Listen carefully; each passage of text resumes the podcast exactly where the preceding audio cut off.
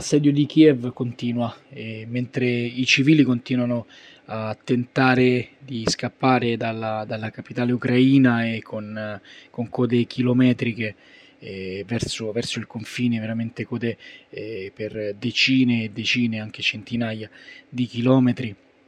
ma è sempre più difficile lasciare la città, ma soprattutto chi eh, non ha lasciato la città continua a cercare rifugio nella metropolitana o in altri eh, luoghi che potenzialmente sono più sicuri delle loro case, eh, spesso palazzi alti dove eh, il rischio di un bombardamento è molto alto e quindi eh, anche di restare intrappolati così eh, in piani, in piani alti.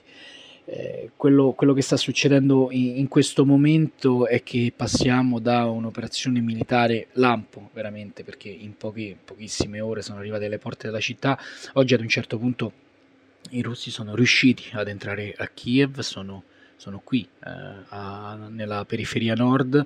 ma si sta passando da una guerra lampo a invece un'operazione eh, militare di stallo. Eh, probabilmente eh, se la diplomazia non farà il suo dovere si andrà verso una guerriglia urbana che è un contesto completamente differente perché se fino ad oggi artiglieria pesante, e cannonate dalle navi, così come droni e aerei elicotteri hanno fatto la gran parte del lavoro, eh, nel momento in cui si utilizza un'altra eh, soluzione che è quella della guerriglia urbana per forza di cose, non perché i russi lo vogliano, ma perché nel momento in cui entri in una città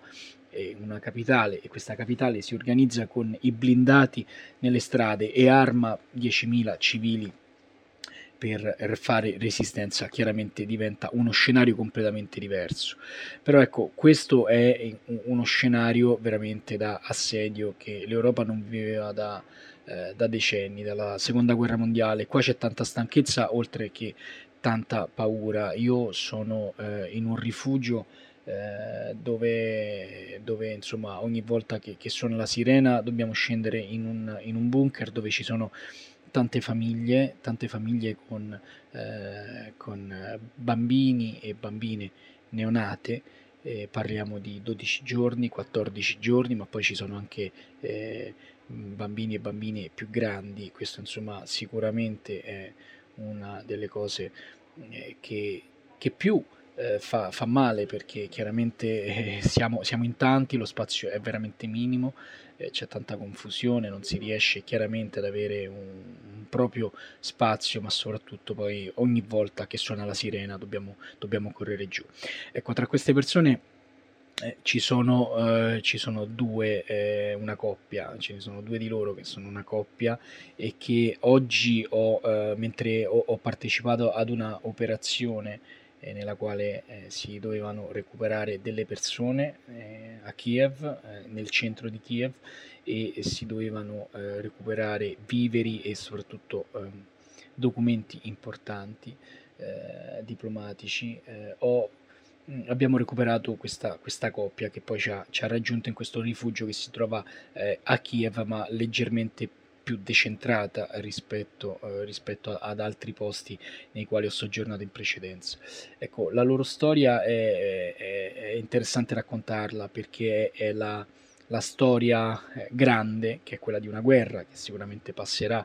alla storia, sarà sui libri di storia, come questa storia grande, tra virgolette, influisce sulle storie piccole, sulle storie delle persone che però sono piccole, le possiamo definire così, ma non sono sicuramente meno importanti. Eh, ho, li ho intervistati, in particolare eh, Marco, il marito, e vi voglio raccontare la, la loro storia, perché veramente una città sotto assedio ha tanti risvolti e uno di questi risvolti può essere l'amarezza che provano queste due persone. Marco, ci, ci puoi raccontare la, la vostra storia? Allora, la nostra storia è, è, questa. Noi siamo stati convocati per, per, eh, verso fine mese per la sentenza di adozione. Quando siamo partiti il giorno 23 e lo stesso giorno, il giorno dopo, purtroppo è accaduto che è arrivato l'attacco della, del, del, del, dei, dei, russi e quindi è, si è bloccato tutto e, non, e, non, e, la sentenza è stata sospesa. E quindi noi purtroppo ci troviamo qui senza aver avuto la sentenza di adozione, abbiamo dovuto lasciare le bimbe che avevamo scelto, che ci avevano fatto l'abbinamento e, e non, si sa, non si sa quello che accadrà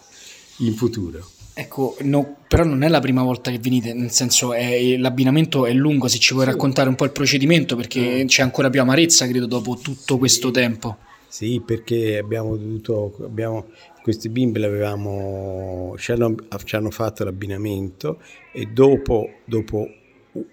90 giorni hanno preparato i documenti ed era, pro, ed era e c'era la possibilità finalmente di, di, di, di, fare la sentenza e quindi sarebbero state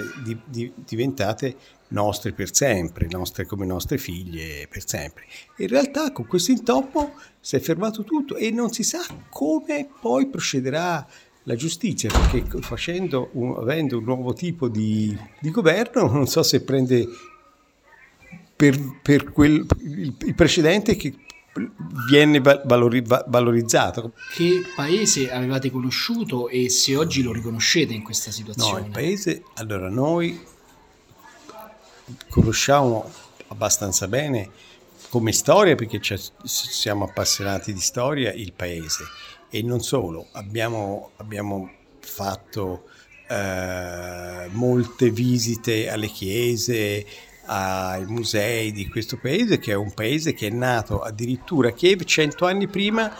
che venne fondata Mosca. E quindi è, è una città completamente più vicina come Leopoli che alla Polonia, quindi all'Europa, che a, alla Russia che sono più discendenti dei tartari. E oggi che paese, cioè in questi giorni che ah, paese In questi giorni trovato? qui è un paese completamente sconvolto che noi ci amareggia tanto anche perché non si sa come andrà a finire e questo popolo che finalmente voleva la libertà e invece quello che è successo è che hanno, che hanno bloccato tutto e il popolo ovviamente si sente, si sente mh, mm, come si può dire, si sente mh, mm, frustrato. Un'ultima domanda, siamo all'interno di un luogo chiuso, sicuro l'ambasciata è riuscita ad evacuarci nonostante siamo ancora dentro Kiev che comunque è una città assediata eh, sistematicamente ogni ora, ora e mezza dobbiamo scendere in un bunker perché c'è un, un pericolo di imminente di, di, bombardamento. Come state vivendo questa esperienza? Questa cosa, io e mia moglie la, la, la, la stiamo, stiamo eh, vivendo in maniera tra, quasi tragica perché noi eravamo abituati ad arrivare qui a, a fare andare alle chiese, passeggiare senza con massima libertà. Invece ci siamo trovati all'interno di un, di un albergo che non potevamo uscire, con le bombe che ci svegliavano la notte e quindi non riuscivamo a dormire, la, la tensione tra le persone e, e, poi per fortuna che c'è questa questo intervento dell'ambasciata che ci ha portato in un luogo sicuro, soltanto che ancora siamo in ansia perché non si sa ancora quando rientreremo e quindi siamo, anche perché abbiamo anche da lavorare, non è che possiamo vivere qui. E quindi il pericolo è che non, non abbiamo proprio nessun, nessuna certezza ancora.